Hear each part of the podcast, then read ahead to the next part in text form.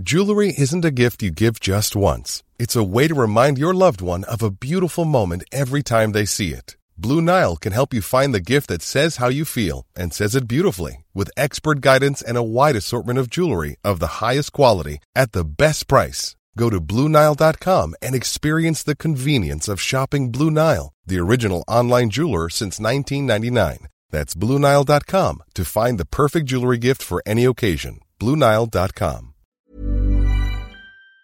N'y pense pas, t'inquiète pas, ça va marcher. Faut pas y penser, euh, pense à autre chose. Ben, faut m'expliquer comment ne pas y penser quand il faut regarder euh, les traitements 8, entre 8h et 9h pour voir la dose, quand faut regarder euh, qu'il euh, y a assez de piqûres au frigo pour le soir, quand faut pas oublier de prendre la piqûre entre 8h et 8h15 le soir. Peut-être que nous on n'est pas bon, mais nous on n'est pas arrivé.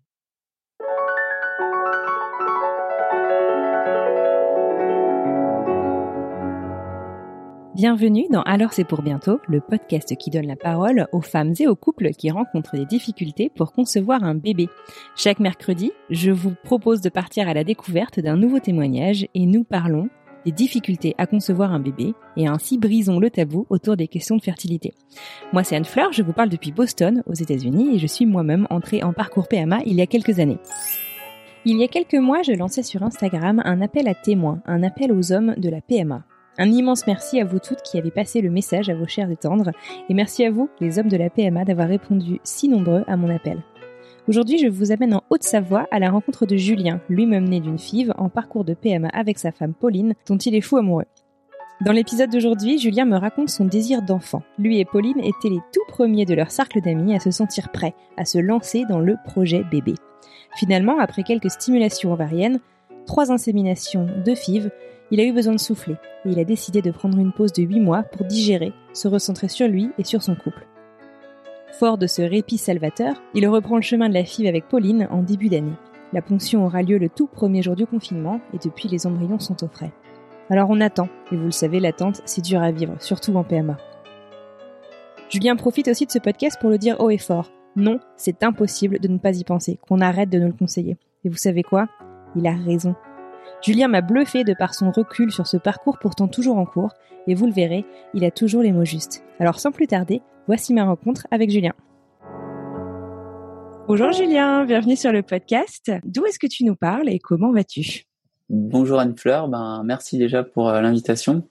Donc moi je vous parle de Haute-Savoie, dans le 74. Puis ben ça va plutôt bien, donc euh, ça va dépendre des phases. Hein. Je pense que la discussion va nous mener euh, vers différents états d'humeur, mais en ce moment, en tout cas, ça, ça va plutôt bien. Euh, un grand merci du coup d'avoir accepté euh, mon invitation et euh, d'avoir répondu à cet appel à témoignage. Du coup, effectivement, on cherche à donner la parole à plus d'hommes pour mhm. parler des parcours de PMA, puisque voilà, c'est quelque chose qui se vit très souvent à deux et mhm. euh, on a tendance à, n'entendre que les femmes. Est-ce que tu pourrais parler un petit peu justement de qui tu es avant qu'on rentre dans le vif du sujet? Je sais pas, quel âge t'as, euh, qu'est-ce que tu fais dans la vie, à quoi ressemble ton quotidien? Alors, euh, moi donc c'est donc Julien, je vais avoir 30 ans le mois prochain. Ouais. Initialement en fait, je viens d'Alsace. Et en fait, à la fin de mes études, j'ai quitté donc cette belle région pour rejoindre donc la Haute-Savoie pour euh, travailler euh, en Suisse. j'ai trouvé un poste là-bas en tant que donc ingénieur euh, en construction. Et en fait, à la base, et puis c'est ça qui est un peu beau dans cette histoire, c'est que j'avais tout quitté pour rejoindre Pauline, donc, qui est ma compagne actuelle, alors que c'était bien différent de ma ligne de conduite. J'étais quelqu'un de plutôt terre à terre qui avait planifié ce que je voulais faire plus tard. Donc mmh. j'avais déjà un boulot à la fin des études là-bas. Et puis au final, ben Pauline est, est arrivée euh, au bon moment. Mm. Et puis c'est elle euh, qui m'a fait euh, me dire, ben si je le fais pas maintenant, je le ferai jamais. Et allez, on essaye. Et puis voilà, ben maintenant ça fait bientôt huit ans que ça dure. donc, voilà. Donc pour le bonheur et pour le pire, on va dire.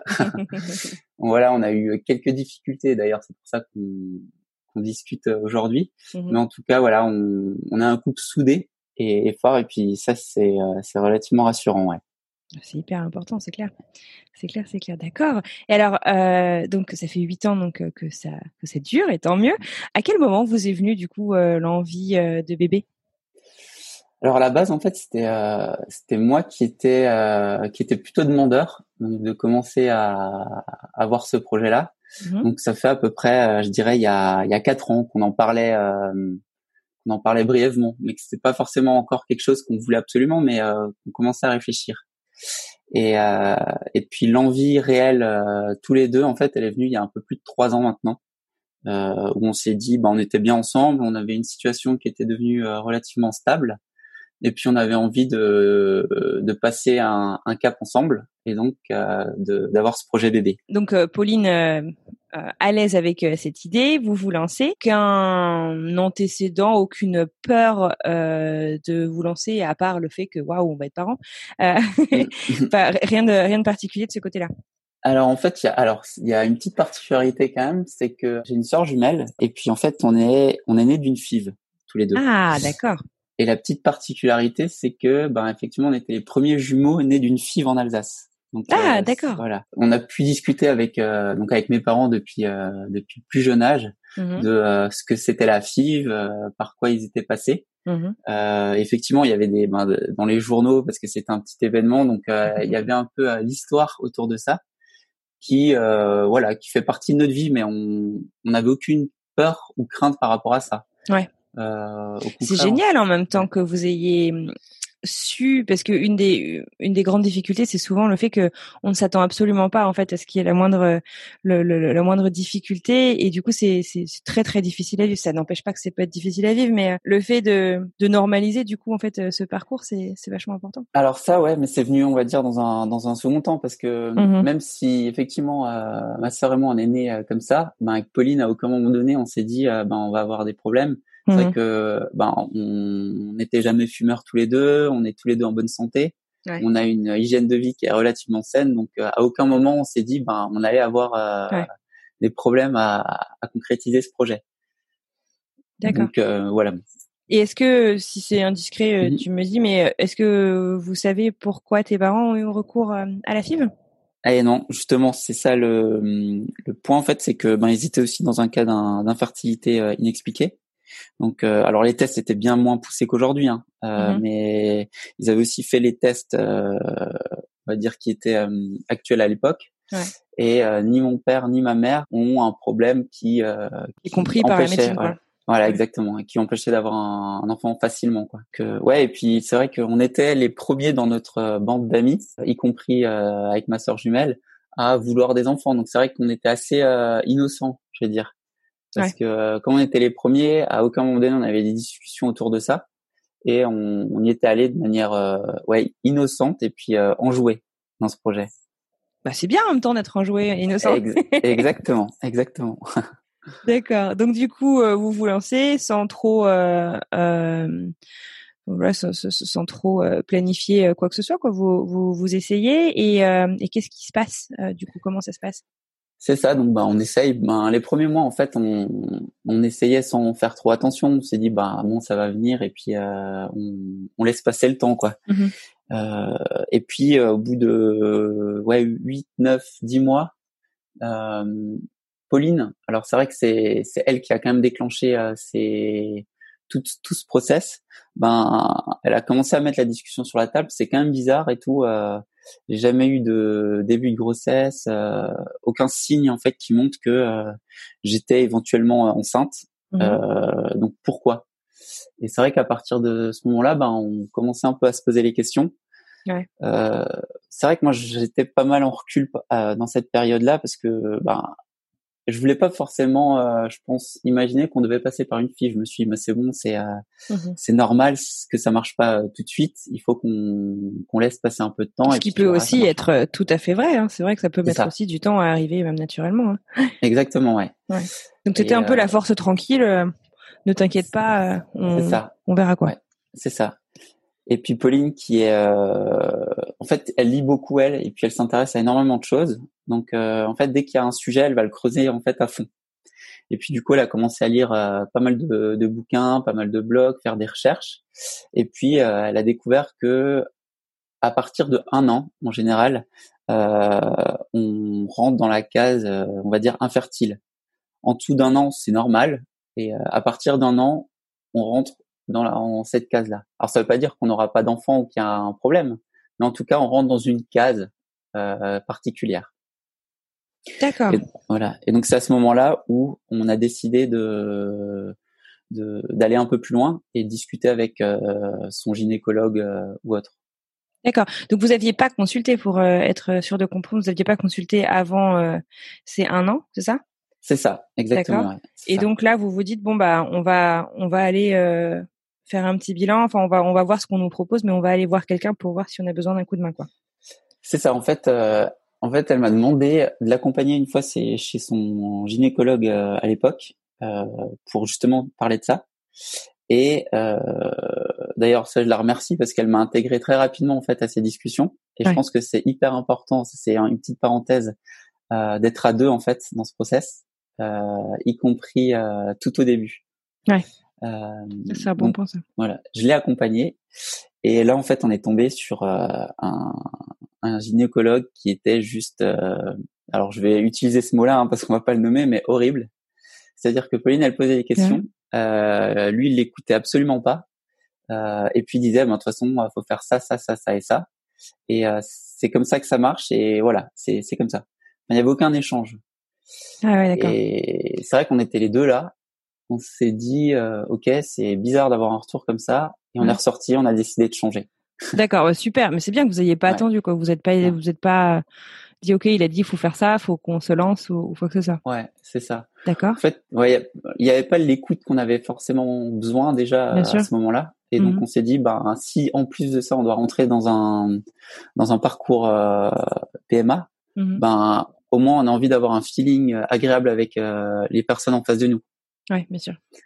bien sûr. Voilà, donc ça on a ouais on a décidé tout de suite de stopper avec euh, ce, ce, professionnel et puis d'aller en voir un autre. Ok, c'était son gynéco d'ailleurs qui la suivait euh, depuis plusieurs années ou c'était euh, quelqu'un qu'elle avait trouvé Qu'elle avait trouvé en fait là quand on avait déménagé. C'est vrai que comme on a déménagé suite aux études, ben c'est vrai que ça changeait quand même pas mal.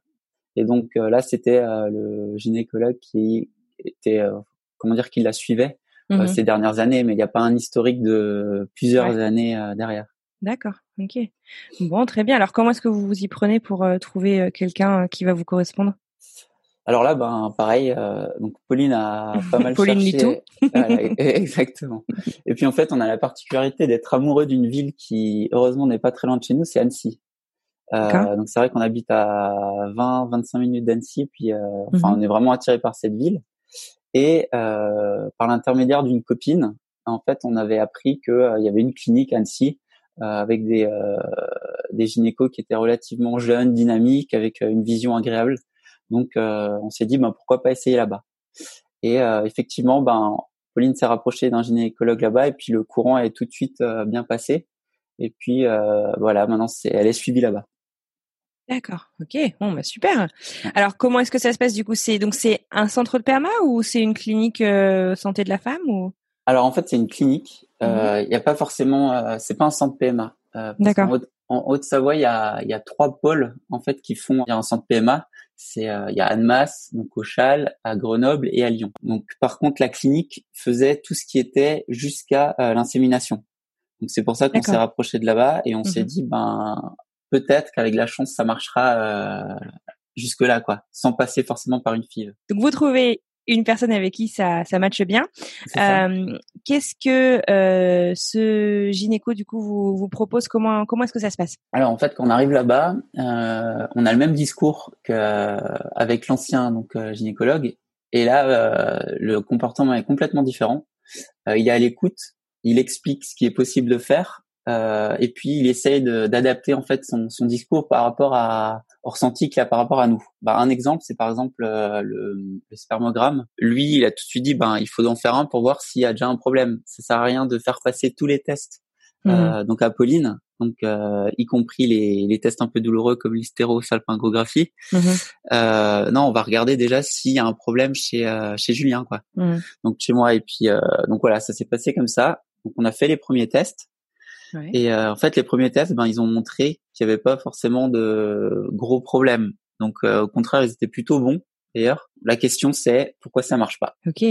Alors du coup, euh, comment ça se passe? En fait, le, le, gynéco il a proposé de faire une stimulation. Donc ça c'est Pauline qui doit prendre des, des éléments pour justement stimuler son corps à être un peu plus apte à recevoir en fait le, le spermatozoïde. Mmh donc ça, on fait ça pendant un cycle.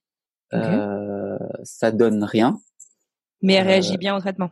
Elle réagit plutôt bien au traitement, ouais. D'accord. Euh, donc il y a des comment dire, il y a des ovules qui qui se créent, ça ça marche plutôt bien, mais les ça donne rien. Donc suite à ça, en fait, ils décident, au vu en fait des, des tests qui étaient plutôt satisfaisants, de pas forcément en refaire parce qu'il se dit euh, si ça n'a pas marché depuis un an et demi maintenant et avec euh, la stimulation non plus, euh, ça sert à rien qu'on perde encore euh, quelques mois pour faire des stimulations. On va directement passer à l'insémination. D'accord. Donc c'est vrai que ben là, au final, ça passe déjà une étape parce que ben, au début, on se dit ben ça va tomber de manière naturelle. Bon, Ça mhm. marche pas, tant pis. On passe à la stimulation. Ça marche pas, bon, tant pis. Allez, on passe à l'étape suivante. Comment est-ce que comment est-ce que vous avez vécu justement cette, euh, cet enchaînement euh, un peu crescendo de, bah de, de, de, cet accompagnement euh, médicalisé? Là, ça commençait à être un peu plus compliqué parce que justement, il y avait, comme tu le dis, justement la partie médicalisée qui rentre en jeu. Euh, donc c'est là en fait où on se dit, ben, on n'est plus forcément dans une démarche standard. Mmh euh, là, on, on, passe une étape et puis effectivement, ben, on faut aller dans une clinique ou à l'hôpital pour avoir un enfant. C'est un peu ça en fait qui qui s'est passé dans notre tête. Mmh Donc euh, c'est à partir de ce moment-là aussi où on est passé un peu par euh, des, des hauts et des bas parce qu'on se posait des questions sur ben, comment ça va se passer, euh, qu'est-ce qu'on va qu'est-ce qu'on va vivre. Et c'est vrai que ça nous faisait un peu peur ça.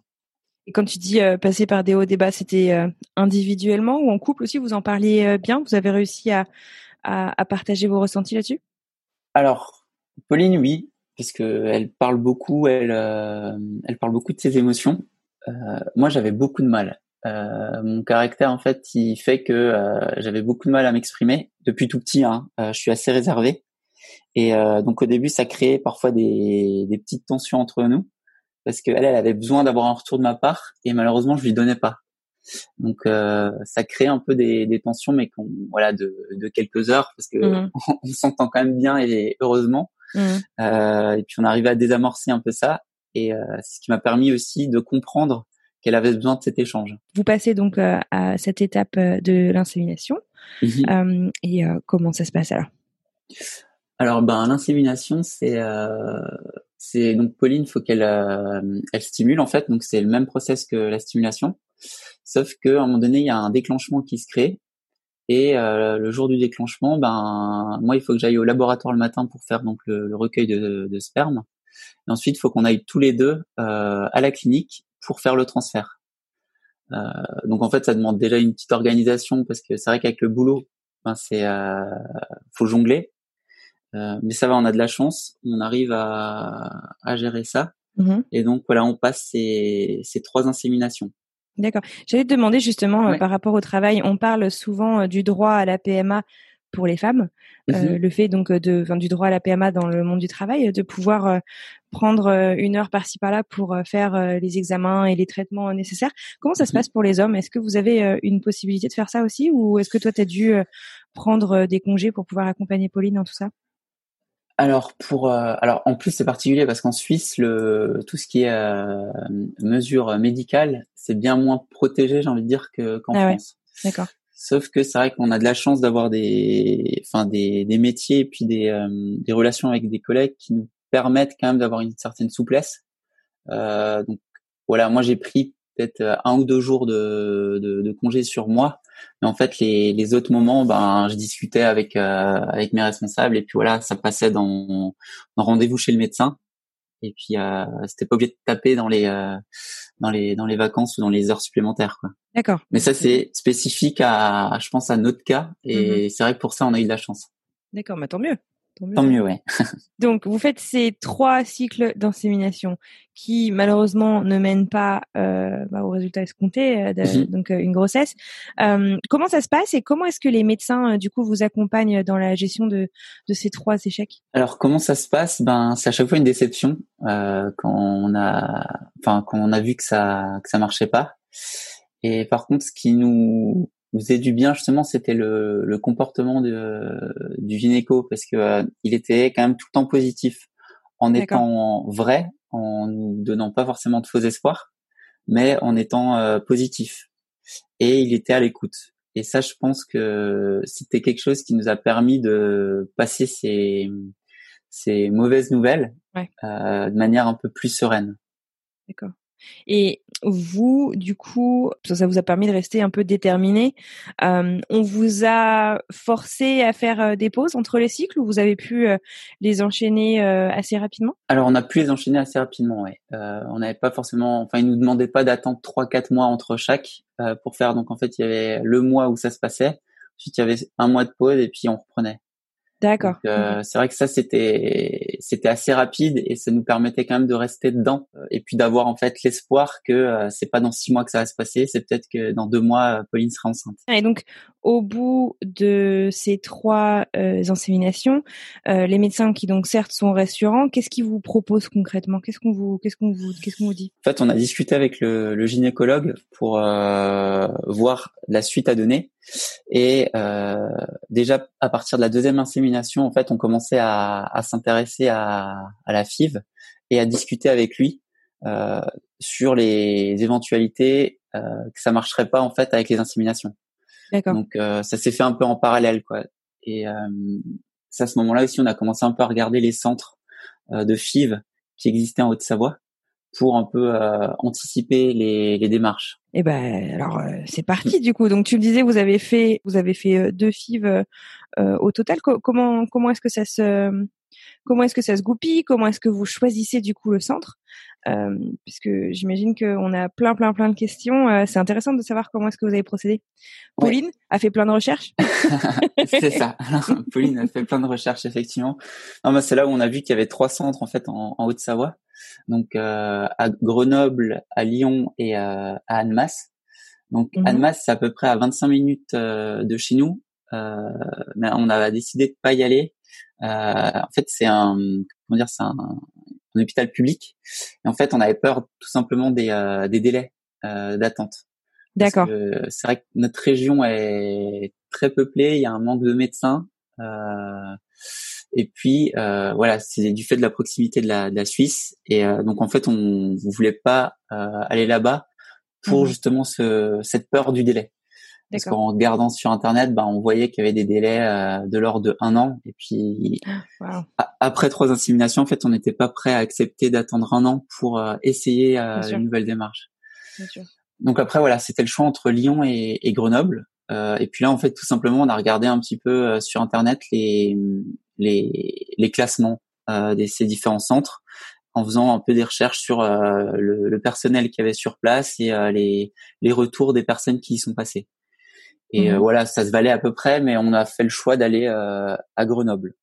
Ça fait un sacré bout de chez vous, non? Alors Grenoble, ouais, c'est c'est un peu plus d'une heure et demie de route, ouais. Ah c'est un peu plus d'une heure et demie de route. Euh, et puis c'est vrai que là, on est passé donc ces cliniques privées et c'est vrai que là les délais de d'attente ben c'est c'est trois mois quoi donc euh, en fait il y a presque pas d'attente c'est euh, c'est le temps de faire les tests et de programmer ça et puis euh, la FIV est lancée quoi donc voilà c'est ça qui nous a dit on va là-bas. Ok. Donc vous avez dû refaire les tests on a dû refaire les tests en début avant les inséminations. Ouais parce que les tests en fait ils sont valables alors maintenant je sais même je sais plus c'est trois ou six mois mais c'est ah ouais c'est tout petit. mois. Exactement. Donc en fait, ouais, les tests, euh, il y en a pas mal à faire, euh, tout ça. Bah ouais, bien sûr. Et donc du coup, euh, rien de nouveau, je dirais, sur les sur les tests? Non, toujours la même chose. donc j'ai envie de dire tant mieux et tant pis. Parce qu'en fait, on arrivé à un stade où on aurait préféré avoir un test qui marchait pas, qui montrait vraiment une défaillance. Parce que le, le doute qui s'est installé là-dedans, c'est pas pouvoir en fait mettre un mot sur pourquoi ça marche pas. Ouais. Et ça c'est ouais, c'est ça et ça c'est compliqué. J'imagine bien. Et alors bah, justement comment est-ce que vous avez euh, comment est-ce que vous avez géré euh, dans votre au sein de votre couple euh, le passage à cette nouvelle étape qui certes est pas complètement inconnue puisque tu tu es né à la suite d'une FIV mais qui voilà qui est quand même une, grosse grosse étape dans, dans dans votre parcours? Alors en fait cette période là était je veux dire c'est celle qui a commencé à nous mettre dans une période vraiment de difficile parce que c'est à partir de ce moment-là donc là ça faisait à peu près deux ans hein, un peu plus de deux ans qu'on essayait euh, là on est en février 2000, 2019 euh, et c'est à ce moment-là en fait on commence à apprendre des grossesses de, de proches. Ah ouais c'est dur. Et ouais. Et Et c'est vrai que ben voilà, rien que de, de repenser ça, c'est c'est un peu compliqué. Donc euh, ouais, en fait, fin on va dire fin 2018, début 2019, c'était là où on a commencé à, enfin, ça a commencé à nous faire vraiment mal parce mmh que on se disait ben ouais, c'est pourquoi ça marche pas. Euh, on était les premiers à, à vouloir ce, ce, ce bonheur d'avoir un petit bébé et en fait, on voit qu'il y a des gens autour de nous qui n'y pensaient absolument pas quand nous on y pensait et qui et que ça marche pas. Et ce qui est hyper dur euh, à vivre, c'est que on n'arrive même pas forcément à se réjouir euh, pour eux, alors que c'est des amis qu'on. T'as envie d'être content pour eux, mais tu peux pas t'empêcher de regarder ce qui marche pas chez toi, quoi. Ouais. Et ça, c'est hyper dur, je trouve. Ouais, c'est clair. Mais voilà, on, on est resté très soudés euh, avec mmh Pauline et c'est ce qui nous a permis aussi de se dire ben allez on, on se lance euh, on se lance là-dedans et, et, de toute façon ça ça marchera. Ouais. Et vous en aviez parlé à votre entourage euh, de votre projet bébé ou pas du tout? Euh, qu'à nos proches en fait donc euh, à mes parents donc euh, eux ils le ils le savaient et puis c'était peut-être eux qui étaient le plus proche de comprendre ce qu'on vivait parce qu'ils sont passés par là. Bien sûr. Ouais. Euh, après, à d'autres personnes, on, on, en a parlé aussi. Euh, ben, ma sœur, euh, on en a parlé. Je suis assez proche d'elle. Pareil, elle comprenait parce que euh, elle était, euh, elle a vécu, elle a vécu ça. Par contre, le, le truc, c'est que elle, en fait, elle nous a appris sa grossesse. ah ouais pendant cette période. Enfin, c'était même en, c'était un an avant. En réalité, c'était en mai 2018. Mmh c'était quand on était dans les inséminations et les stimulations. Donc, euh, ouais, c'était un peu compliqué en fait la relation euh, à ce moment-là. Et les amis, malheureusement, on, en parlait, mais euh, ils se rendaient pas forcément compte euh, à ce moment-là de ce qu'on vivait. Donc, euh, ça allait jamais. Vous parlez de vos difficultés aussi. Un petit peu euh, pour voir un peu, pour jouer, parce que ben t'as besoin en fait d'en parler. À un moment donné, euh, c'était tabou au début et à un moment donné, ben on avait besoin d'en parler et euh, on n'avait pas forcément de retour. Donc euh, ça c'est c'est compliqué aussi parce que euh, ben des amis c'est forcément là quand tout va bien, mais euh, certains malheureusement étaient vraiment pas là quand ça allait pas. Ouais. Donc ça c'est ouais c'est c'est compliqué.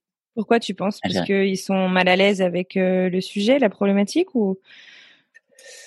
Ben, Au début, je pense qu'ils sont mal à l'aise parce qu'ils connaissent pas. Hein. Euh, c'est vrai que nous, on, connaissait tout le mot FIV, etc. parce que ben, je suis né de ça. Donc euh, forcément, tu, tu, tu, sais, tu sais ce que c'est.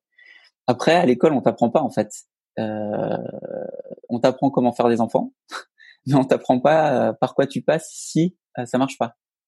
Donc euh, pour les personnes qui sont pas là-dedans euh, et qui ont pas forcément de connaissances, euh, qui comment dire, qui ont été confrontés à, à, ça, ben en fait ils savent juste pas ce que c'est. Donc il y a un détachement complet de, de ce que tu vis à ce moment-là. Ouais. Ah c'est dur. Moi là du coup c'est génial que vous ayez réussi à rester très soudés puisque puisque voilà c'est c'est un peu le poumon de tout ce parcours-là, quoi. C'est c'est que c'est que votre couple soit solide et que vous puissiez vous vous apporter quand même le, soutien nécessaire. Euh, c'est ça. Tout, quoi. Mais en fait, il y a, c'est ce qu'on se répète en fait souvent avec, euh, avec Pauline, c'est euh, s'il y a une chose positive de de tout ce qu'on vit là, en fait, c'est c'est nous deux quoi. C'est parce que tu passes en fait par de telles phases que Aujourd'hui, je sais que je peux compter sur elle et elle sait qu'elle peut compter sur moi. Et ça, c'est c'est pas négligeable. Et je pense pas qu'on l'aurait ressenti de manière aussi forte si euh, tout s'était passé, on va dire, euh, normalement. Ouais, bien sûr. Bon, très bien. Alors donc du coup, euh, vous vous lancez donc pour cette première FIV à Grenoble. Mmh comment ça se passe? Est-ce que ça se passe un peu, j'ai envie de dire, alors j'allais dire conformément vous attendre non puisque euh, Pauline n'est malheureusement pas enceinte mais mais mhm. euh, mais voilà sur euh, sur l'accompagnement sur voilà ce que vous vous étiez imaginé de ce parcours là comment comment ça se passe par rapport à, ce à quoi vous vous attendiez? Ben alors on s'attendait en fait à on savait par les étapes par lesquelles fallait passer. Donc parce qu'au final ça ressemble toute la toute la préparation ça ressemble un peu à, aux inséminations. La préparation tu veux dire la première moitié du cycle? Ouais, voilà, exactement. Mm-hmm. Après, ce qui change, euh, et puis là, c'est euh, c'est pour Pauline. En fait, c'est qu'elle a un traitement qui est beaucoup plus lourd euh, à prendre. C'est-à-dire qu'en fait, elle a ben, des piqûres euh, qui ont qui ont pour but en fait de de maximiser le nombre de, de follicules euh, qu'elle a, justement parce qu'il y aura la, la ponction qui va se faire euh, à la fin, quoi. Donc euh, le, le, programme en fait que Pauline a, il est, je trouve, il est très très lourd quoi. Euh, donc il y a des piqûres à faire euh, tous les soirs à, à, une heure précise pendant quasiment euh, pendant deux semaines. Mmh. elle, elle a des tests à faire au labo tous les deux jours, donc prise de sang pour voir comment ça évolue. elle est constamment en fait en lien avec la, la clinique de Grenoble qui adapte en fait le traitement, voir si ça marche, si ça marche pas, si faut augmenter. Voilà, c'est ça. donc il y a les allers-retours à faire.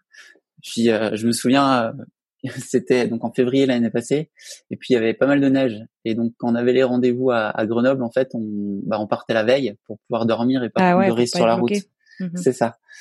Donc euh, c'est quand même vachement lourd, enfin d'un point de vue euh, logistique aussi sur votre quotidien. Euh, déjà que passer une fille à côté de chez toi c'est pas facile, mhm. mais, mais, mais du coup effectivement cette composante avec la distance à une heure et demie de chez vous c'est ça vous ça vous rajoute quand même un, un, un petit défi quand même.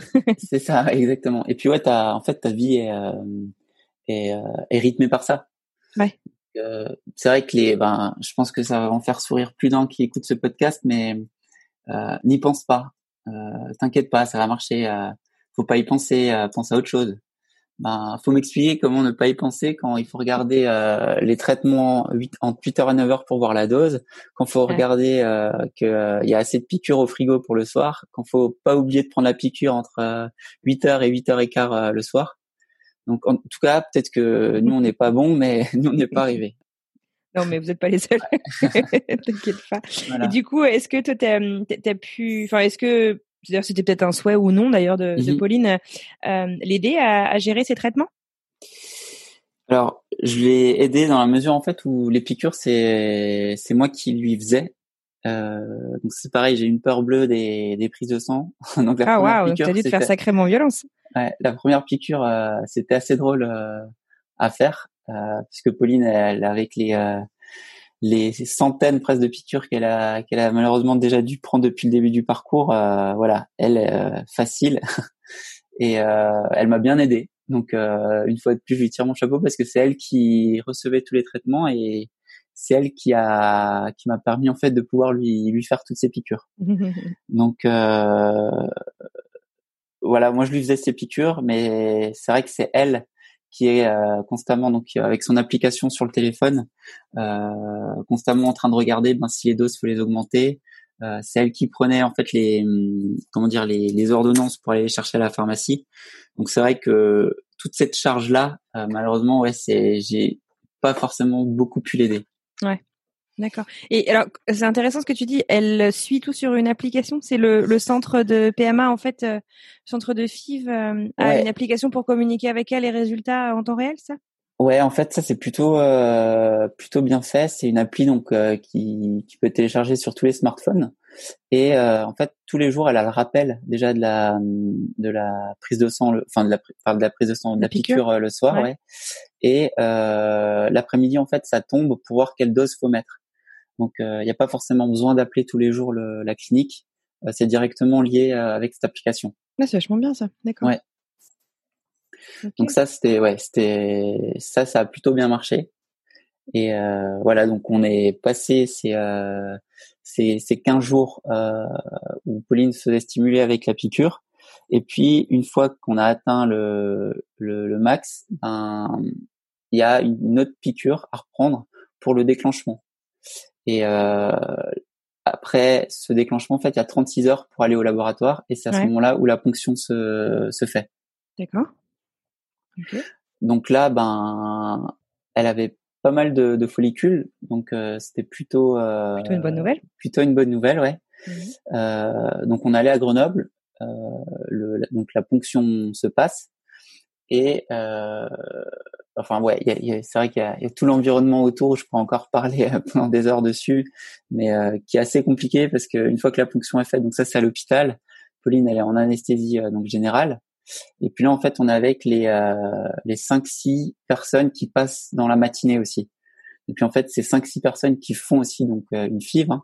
Mhm. on est dans la même salle, en gros. Donc c'est à niveau intimité, c'est pas forcément génial. Et en plus de ça, la bonne idée de l'hôpital, c'est que tu es à l'étage de la maternité. Ah ouais. Donc euh, voilà, donc t'as tout la porte, tu vois des bébés partout, des bébés pleurer, et puis toi t'es dans la porte où il y a marqué euh, euh, salle PMA quoi. Donc euh, voilà. et puis c'est ça. donc euh, Pauline euh, passe la ponction et ensuite donc il y a le il y a le chirurgien enfin le gynéco qui passe pour t'annoncer en fait le nombre de follicules qu'ils ont pu prélever. Et, euh, et puis là, déjà, c'était, euh, on en avait eu 11 de mémoire la première. Euh, génial. Donc ça, c'était, ouais, on était hyper contents parce que euh, en plus, t'entends les résultats des autres patients à côté. Oh, et puis, sérieux, du coup, t'entends tout? Putain, ouais, c'est ça. Et euh, effectivement, ben 11, on se situait parmi ceux qui en avaient beaucoup. Donc là, on s'est dit chouette, euh, c'est une bonne nouvelle. On va avoir plein de enfin plein de possibilités quoi. Mmh donc là après voilà on, on, repart dans la journée. Euh, ils font donc le comment dire le, la FIV. Donc là eux ils ont choisi de faire euh, à peu près moitié moitié. Donc il y a la FIV on va dire normale et la FIV XI. Donc la FIV XI c'est où ils prennent un spermatozoïde et ils le mettent dans l'ovule. Alors qu'une FIV normale c'est euh, ils mettent l'ovule euh, dans un dans un milieu de culture et puis euh, il n'y a pas forcément le spermatozoïde c'est un, un, groupe de spermatozoïdes et puis c'est le, on va mhm. dire, le champion qui va rentrer tout seul dedans. Quoi. Donc la Fivixi est du coup euh, beaucoup plus ciblée et a un meilleur, euh, meilleure chance de succès?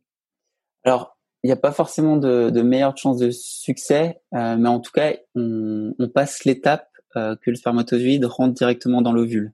D'accord. Voilà, donc en fait, on passe encore une étape supplémentaire. Donc là, ils ont décidé de faire à peu près moitié-moitié. Euh, et puis après, voilà, c'est euh, ils sont dans une dans un incubateur et ils regardent en fait l'évolution euh, chaque jour. Et là, ils ont le choix en fait de les prélever à J3, donc au bout de trois jours, ou au bout de, de cinq jours. Et donc nous, comme c'était la première, ils les ont poussés jusqu'à jusqu'à cinq jours. Donc c'est là en fait où ils t'appellent et ils disent ben le transfert, il va être fait le à J5. Donc là, il faut que tu te redéplaces euh, à, Grenoble. Et c'est là où, euh, en fait, ils vont mettre l'ovule euh, dans le corps de la femme, quoi. Voilà, l'ovule fécondé. c'est ça. Donc dans le blastocyte, pour utiliser les mots. Fait. Les mots. Et puis c'est là en fait où on apprend que malheureusement il en restait qu'un. Donc les autres ont pas tenu. Mmh et puis qu'il y en a que un qui arrivait à maturité.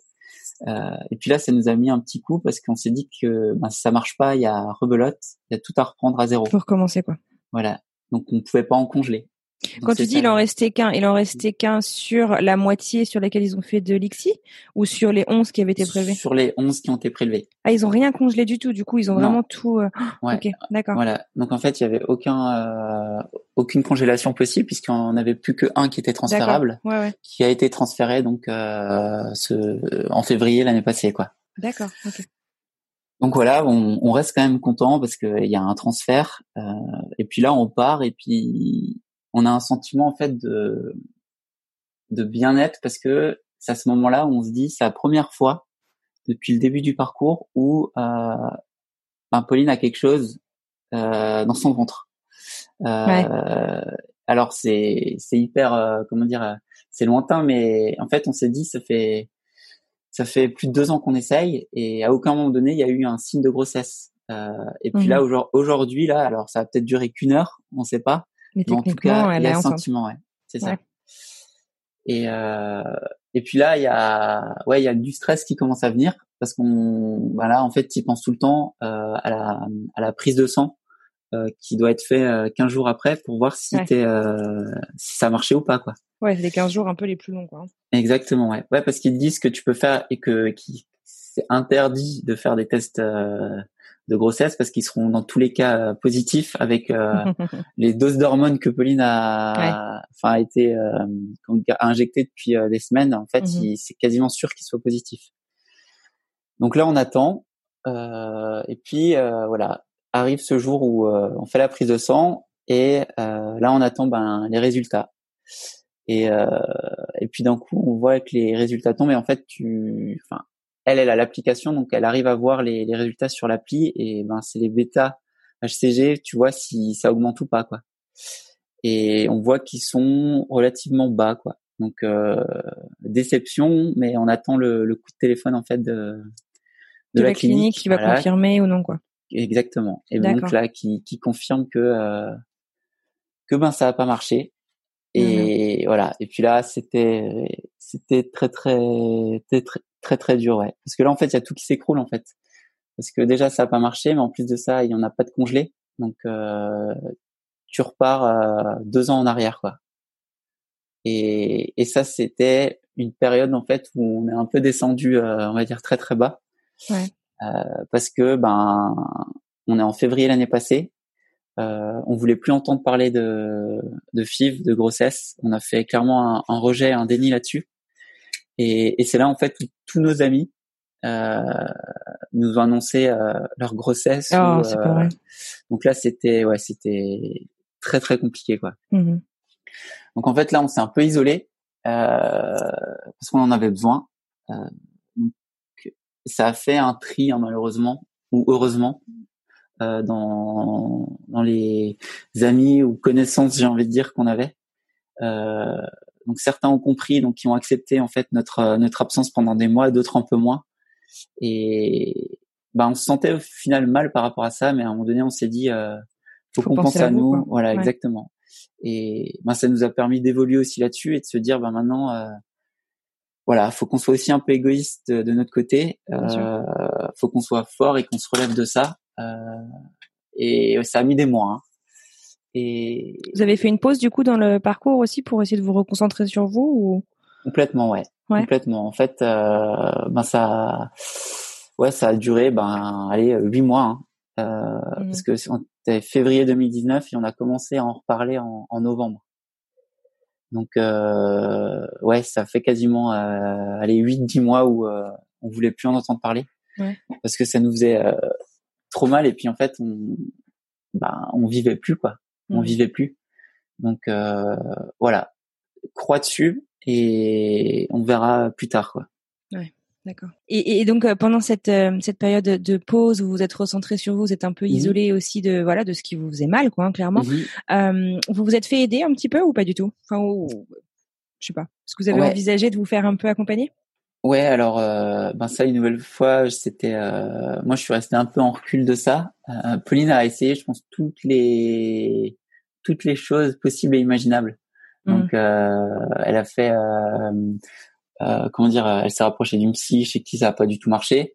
elle a fait des, comment dire, des, elle a pris des contacts avec plein de médecines parallèles pour voir si ça pouvait matcher ou pas. Et en fait, elle s'est inscrite à une formation de PNL, donc euh, la programmation neurolinguistique. Euh, je sais pas si tu sais ce que c'est. Bah, en tout cas, je pense pas que tout le monde sache. Ça peut valoir le coup de définir effectivement. Et en fait, c'est alors c'est toute une euh, toute une euh, théorie ou une façon d'être pour un peu comprendre euh, les, les, relations avec les gens. Donc euh, ça a trait en fait à, à l'écoute. Alors je, je résume hein, très simplement. Hein. C'est bien plus profond que ça, mais ça permet de de te mettre dans une écoute des, des personnes et d'essayer de comprendre pourquoi telle ou telle personne réagit euh, comme ça en fonction des situations qui peuvent se passer. Et euh, lors de cette formation-là, elle a en fait elle a rencontré des, des personnes qui venaient d'un milieu complètement différent euh, que nous et qui avaient une approche de la vie complètement différente aussi. Et ça, ça lui a fait énormément de bien. Et en fait, elle s'est énormément développée là-dessus. Et voilà, même notre couple en a bénéficié. Génial. Et, euh, voilà. Et euh, ça, ça lui a fait vraiment de bien. C'est ce qui lui et nous a permis d'aller un peu mieux et de nous reconstruire là-dedans. Ah, super. Écoute, tu vois, j'aurais pas du tout pensé à cette euh, à cette technique. J'en ai jamais entendu parler dans le cadre du parcours PMA. C'est super. Mhm. D'accord. Donc mhm. voilà, c'est elle a fait ça et puis voilà, je lui tiens encore mon chapeau, hein, mais ça nous a permis en fait de de remonter de remonter un peu la pente. Ouais. Et puis ouais, on aime bien les les voyages. Donc en fait, on avait décidé de partir avec ben, des amis euh, à la Réunion. Donc de se faire un beau voyage de deux semaines. donc ça c'était prévu en novembre. on l'a fait en novembre 2019. Et puis nos amis nous annoncent un mois avant qu'on parte qu'elle est enceinte. Donc euh, là, pareil, saut d'humeur. C'est vrai que ça faisait quelques mois qu'on était sorti un peu de ça. Mhm. Et puis là, on se dit, ben, qu'est-ce qui va se passer? Est-ce qu'on part? Est-ce qu'on est capable? Euh, Oui, non. Au final, on décide de partir. Et euh, ben, c'est deux personnes euh, avec qui, en fait, on a, comment dire, on a pu se réjouir en fait de, de comment dire de la grossesse parce qu'en mhm. fait ils étaient tout simplement à l'écoute et hmm. je pense que c'est les seuls, quasiment les seuls de notre entourage euh, amis euh, qui ont joué ce rôle-là.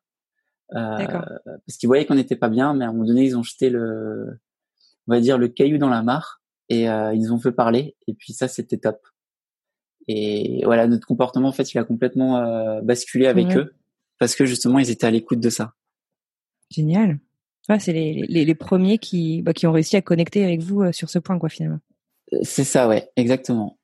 Et puis, euh, donc, au retour de ces vacances, donc, qui sont super bien passées, ben, en l'espace d'une semaine, sans mentir, on apprend cinq grossesses différentes. Et donc là, on était, voilà, voilà, Donc là, en fait, on a pu faire notre checklist et puis, ben, les, les, cinq dernières cases, en fait, elles ont été checkées. Euh, donc ça, on était les, les derniers. Euh, et puis en fait, c'est ça qui nous a aussi euh, peut-être mis un, un coup et puis se dire ben allez, on, on se lance dans un dans une deuxième pive. D'accord, vous étiez prêt. Prêt en tout cas, on on avait nouveau la volonté de de vouloir se relancer là-dedans. Mmh D'accord. C'est là où on a redémarré en fait euh, les démarches. D'accord. Vous êtes reparti à Grenoble? Ouais, en fait, on a pris nouveau donc le gynécologue à Annecy et euh, on est reparti justement euh, à Grenoble. Euh, ça, c'était en donc en novembre, on a repris contact et puis ben la FIV du coup, elle était planifiée pour le mois de, de février-mars. D'accord, donc pile un an après la dernière en fait. Ouais, exactement, ouais, c'est ça. Ok.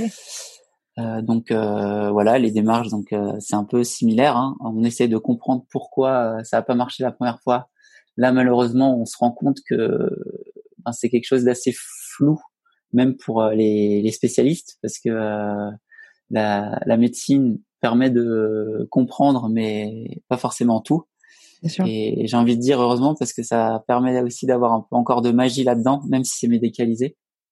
Euh, et puis en fait, on se rend compte qu'on n'a pas forcément toutes les réponses euh, qu'on attend, mais voilà, on, on se relance euh, dans ce dans ce parcours. Donc, Pauline a un traitement un peu différent.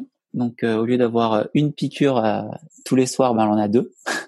Ah, donc ouais, là. Tu sais ce qui change dans le traitement ou pas, pas trop? En fait, c'est juste une, une autre hormone qui, enfin qui est adaptée, et puis elle réagit beaucoup mieux que que l'autre. C'est-à-dire que en fait, les stimulations montrent qu'elle a que les follicules grossissent beaucoup plus vite, et donc tant mieux. Et puis elle a moins d'effets secondaires que que, que l'année passée. Parce que l'année mmh. passée, elle avait souvent mal, mal à la tête. Et puis, en fait, elle avait des moments de, de fatigue et des moments d'euphorie. Là, c'était un peu plus linéaire. Je dis un peu plus linéaire. Hein. D'accord. Et euh, voilà, donc tant mieux. C'est super. Tant mieux, ouais, c'est ça. Donc on mmh. voilà, les démarches c'est un peu similaires à l'année passée. Et mmh. donc on passe nouveau euh, ces étapes-là, on fait euh, la, la ponction. Et là, il y en a 13 qui sont ponctionnés. Donc, euh, Pas mal. ben, cool, c'est quasiment comme l'année dernière. Donc, euh, cette année, il y en aura, euh, il y en aura plus. Et puis après, euh, le jour de, comment dire, du, quand ils les mettent en incubation, là, en fait, on ne sait pas parce qu'il y a cette, ben, il y a le virus du Covid qui a pointé le bout de son nez, donc, le coronavirus. Et, tu veux dire ben, que, tu veux dire que ça s'est arrêté là? Il n'y a pas eu de transfert? Ben, en fait, on a eu la peur parce que euh, on a c'était pendant la période où Pauline se faisait euh, enfin il y avait la stimulation en, cours mhm. et euh, on voyait qu'il y a pas mal de centres PMA en France qui fermaient et en fait la crainte qu'on avait c'était que le centre de Grenoble fermait avant mhm. qu'elle puisse se faire fonctionner. Et là en fait on était tous les jours, on appelait et même eux en fait savaient pas nous dire si oui ou, ou non il allait fermer ou pas. Ah Donc ça c'était une période hyper stressante. J'imagine. Et euh, donc il y a eu le confinement qui s'est passé et par chance on a pu encore euh, le faire le jeudi de la première semaine de confinement. Ah, super. ouais, je pense que c'était une des dernières en France à avoir pu être ponctionnée. D'accord. Donc ils nous ont dit que dans tous les cas le transfert il allait être reporté parce mmh que ils peuvent plus. Mais en tout cas au moins la ponction ils allaient aller jusqu'au jusqu'au bout. Ah, c'est bien parce que sinon les traitements sont suffisamment lourds qu'elle n'ait pas fait ça pour rien quoi. C'est ça ouais exactement. Donc euh, voilà, la ponction se passe euh, et puis après voilà, c'est le même processus. Ils font euh, donc la FIV et là pour le coup, on attend avec impatience le retour du gynéco, enfin du biologiste, pour nous dire combien de d'embryons ils ont pu congeler. Ah oui, vous n'avez pas du tout d'infos. Oh, c'est d'être dur ça aussi, d'accord. Ben ouais, au fait, au début, il nous a dit, vu les conditions, en fait, on va tous les congeler à J3. Et en fait, à J3, il nous dit, ben, il y en a 6 euh, mais je pousse jusqu'à J5. Alors là, on n'a pas compris pourquoi, parce qu'on s'est dit ouais, mais du coup, ça veut dire que le risque il est bien plus gros parce que ça se trouve il y en aura plus à J5. Euh, et puis il nous dit non non ben là on, à J5 au moins ils seront plus mûrs. De toute façon ceux qui, qui vont pas jusqu'à J5 même si on les implante ils donneront rien. Ouais. Là en fait on n'a pas tout compris pourquoi il y a eu ce revirement de d'opinion mais bon mm-hmm. on, on, fait confiance. Et donc à J5, on reçoit cet appel et voilà, nouveau petit coup, coup dur, mais on, voilà, on apprend qu'il y en a que un qui est resté. Donc euh, voilà, c'était un peu dur à encaisser parce qu'à J3, il en restait 6. Et donc aujourd'hui, voilà, il y en a, il y a un petit embryon qui est qui est congelé et on croise les doigts que que c'est le bon quoi. Mmh, mais écoute, on croise les doigts aussi. D'accord. donc du coup, ouais, effectivement. Donc là, ce qu'on attend, c'est la réouverture euh, du centre pour euh, pour pouvoir euh, programmer le transfert de ce J5. Voilà. Et ça, aujourd'hui, on sait pas du tout quand ce sera. D'accord. Au moment où on se parle, on est à deux jours après le début du déconfinement. donc ça devrait plus tarder. Comme vous devriez pas forcément le transfert, mais en tout cas avoir une idée de quand est-ce que ça va se faire assez rapidement, non? Ouais, en fait, le truc, c'est que même eux, ils savent pas parce que ça dépend en fait du gouvernement. Après, ça doit descendre dans les agences régionales de santé. Mmh euh, et en fait, euh, suivant les régions, ben les les, euh, les conclusions, c'est pas les mêmes.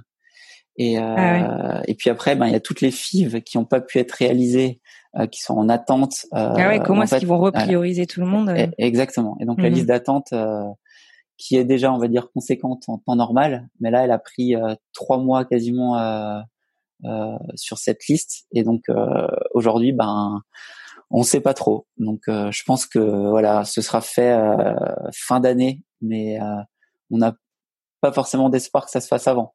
Mais en tout cas, voilà, il y a un petit embryon congelé et puis en tout cas, on espère que cette fois-ci, ce sera, ce sera le bon. Écoute, nous aussi. bon, écoute, merci en tout cas d'avoir euh, pris le temps de me partager toute votre histoire. Qu'est-ce que tu aurais à dire de la place de l'homme dans le parcours euh, de PMA Tu as l'air euh, hyper à l'écoute, tu as l'air fou amoureux d'ailleurs de ta Pauline.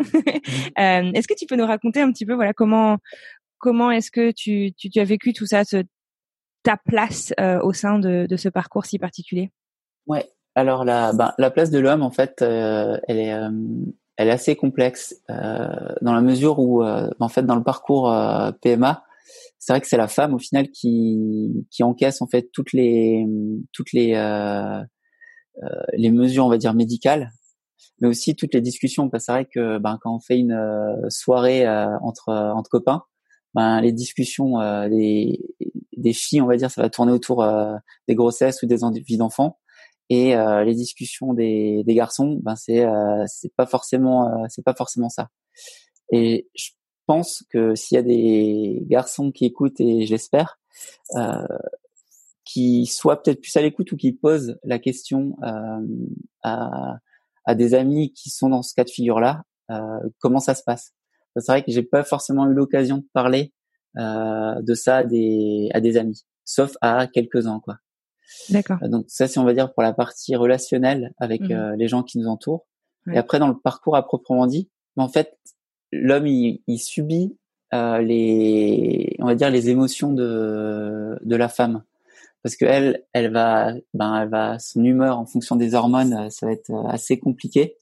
Et euh, et puis l'homme, en fait, il est mis à côté. C'est-à-dire que ben, j'ai eu forcément des reproches de je m'implique pas assez. Mmh et, et c'est ça qui a donné un peu des conflits.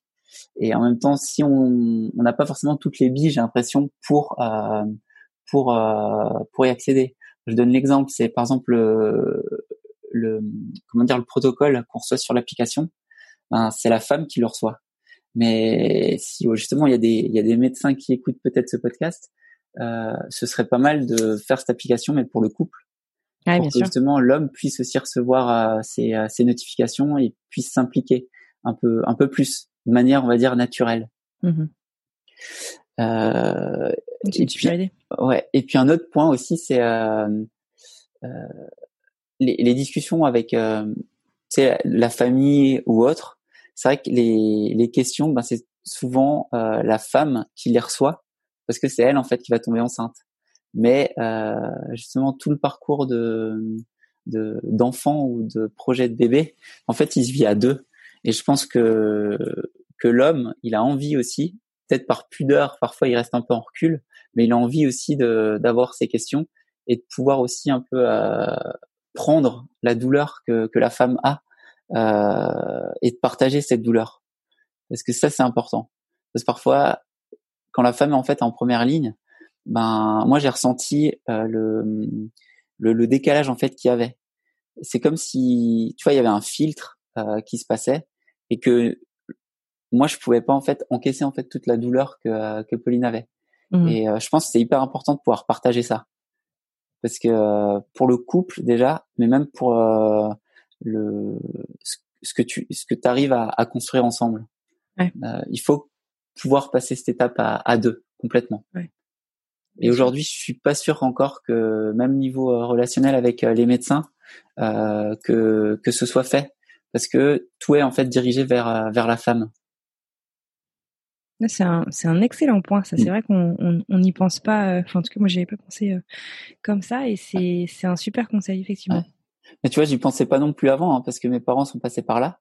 Mmh et en fait, de ça, j'ai quasiment que discuté avec ma mère. Et en fait, en, prenant du recul, ben, je remarque que ben, mon père, alors, il est peut-être, euh, il, comment dire, la génération, on va dire, euh, de, mes parents était peut-être moins ouverte aussi à ce sujet que notre génération aujourd'hui. Euh, mais aujourd'hui, je me dis que ça vaudrait peut-être le coup de, développer euh, toute cette partie-là de, couple de la FIV et pas uniquement de la femme dans la FIV. Écoute, c'est une excellente conclusion, ça. merci beaucoup. Ben, merci. Bon, avant de nous dire au revoir, je crois que tu avais un dernier conseil que tu voulais partager. Alors, c'est quoi? Le, seul conseil que je pourrais donner en étant en fait dans la partie, euh, on va dire parcours PMA, c'est aux personnes qui le sont pas et qui écoutent ce podcast. En fait, les gens qui sont là-dedans, ils n'ont pas forcément envie de, de conseils ou d'entendre dire ben ça va aller, il faut faire ça, euh, part en vacances. Euh, enfin voilà, ils ont juste besoin en fait d'une oreille parfois et euh, juste d'être là en fait à l'écoute et d'avoir un échange, on va dire sincère, sans forcément donner de conseils ou ou, ou, de dire que ça va marcher ou pas. Non, juste mhm. être là en fait, tout simplement. Ouais, on vous demande rien, euh, on vous demande pas de réparer euh, ce qui se passe, on vous demande juste d'être là à l'écoute quoi. Et surtout, je pense un autre point, c'est vrai que c'est pas de, de faire comme si ça n'existait pas, parce que c'est pas possible de de pas y penser. je le dis haut et fort maintenant pour tous ceux qui vont écouter ça. C'est pas possible euh, dans un parcours PMA de, de, ne pas y penser. Donc voilà, je l'ai dit.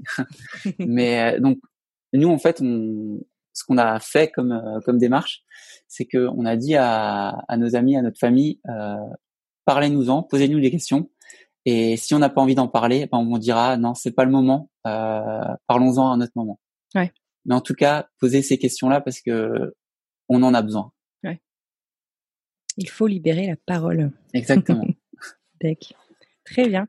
Bah écoute, vraiment un immense merci euh, alors d'avoir raconté euh, ton parcours, mais voilà de tous ces enseignements que tu tires. Euh, on voit que tu as pris quand même beaucoup de recul sur tout ce qui se passe, et c'est des c'est des ouais c'est des des conseils, des leçons qui sont hyper hyper précieux. Donc vraiment merci très sincère. je vous souhaite à toi et Pauline bah voilà tout le bonheur du monde, plein de bébés, en tout cas au moins un, que ce petit embryon euh, voilà que, que, que, ça fonctionne. Tenez-nous au courant parce que je serais ravie de relayer vos succès euh, à, à l'antenne dans le podcast. Et puis, euh, et ben, je vous souhaite une excellente continuation et j'espère que voilà votre centre va réouvrir très bientôt. C'est gentil, merci beaucoup. À bientôt, Julien. À bientôt. Et voilà, c'est la fin de ce nouvel épisode. Merci infiniment à mon invité pour son partage et merci à vous d'avoir écouté jusqu'au bout. Si vous souhaitez soutenir le podcast, vous le savez, il n'y a qu'un moyen, direction Apple Podcast, donnez 5 étoiles au podcast, abonnez-vous et si vous vous en sentez le courage, laissez même un petit commentaire, c'est le meilleur moyen de nous aider. Pour aider la communauté à retrouver ces informations et à avoir accès à tous ces témoignages, n'hésitez pas à partager ces épisodes avec votre entourage, sur les réseaux sociaux, autour d'une tasse de café. C'est vous qui voyez. Pour en savoir plus sur le podcast, rendez-vous sur les réseaux sociaux ou sur notre site internet at alors c'est pour bientôt podcast ou alors c'est pour bientôt podcast.com. Sur ce, je vous souhaite une très très bonne semaine et je vous retrouve mercredi prochain. À bientôt.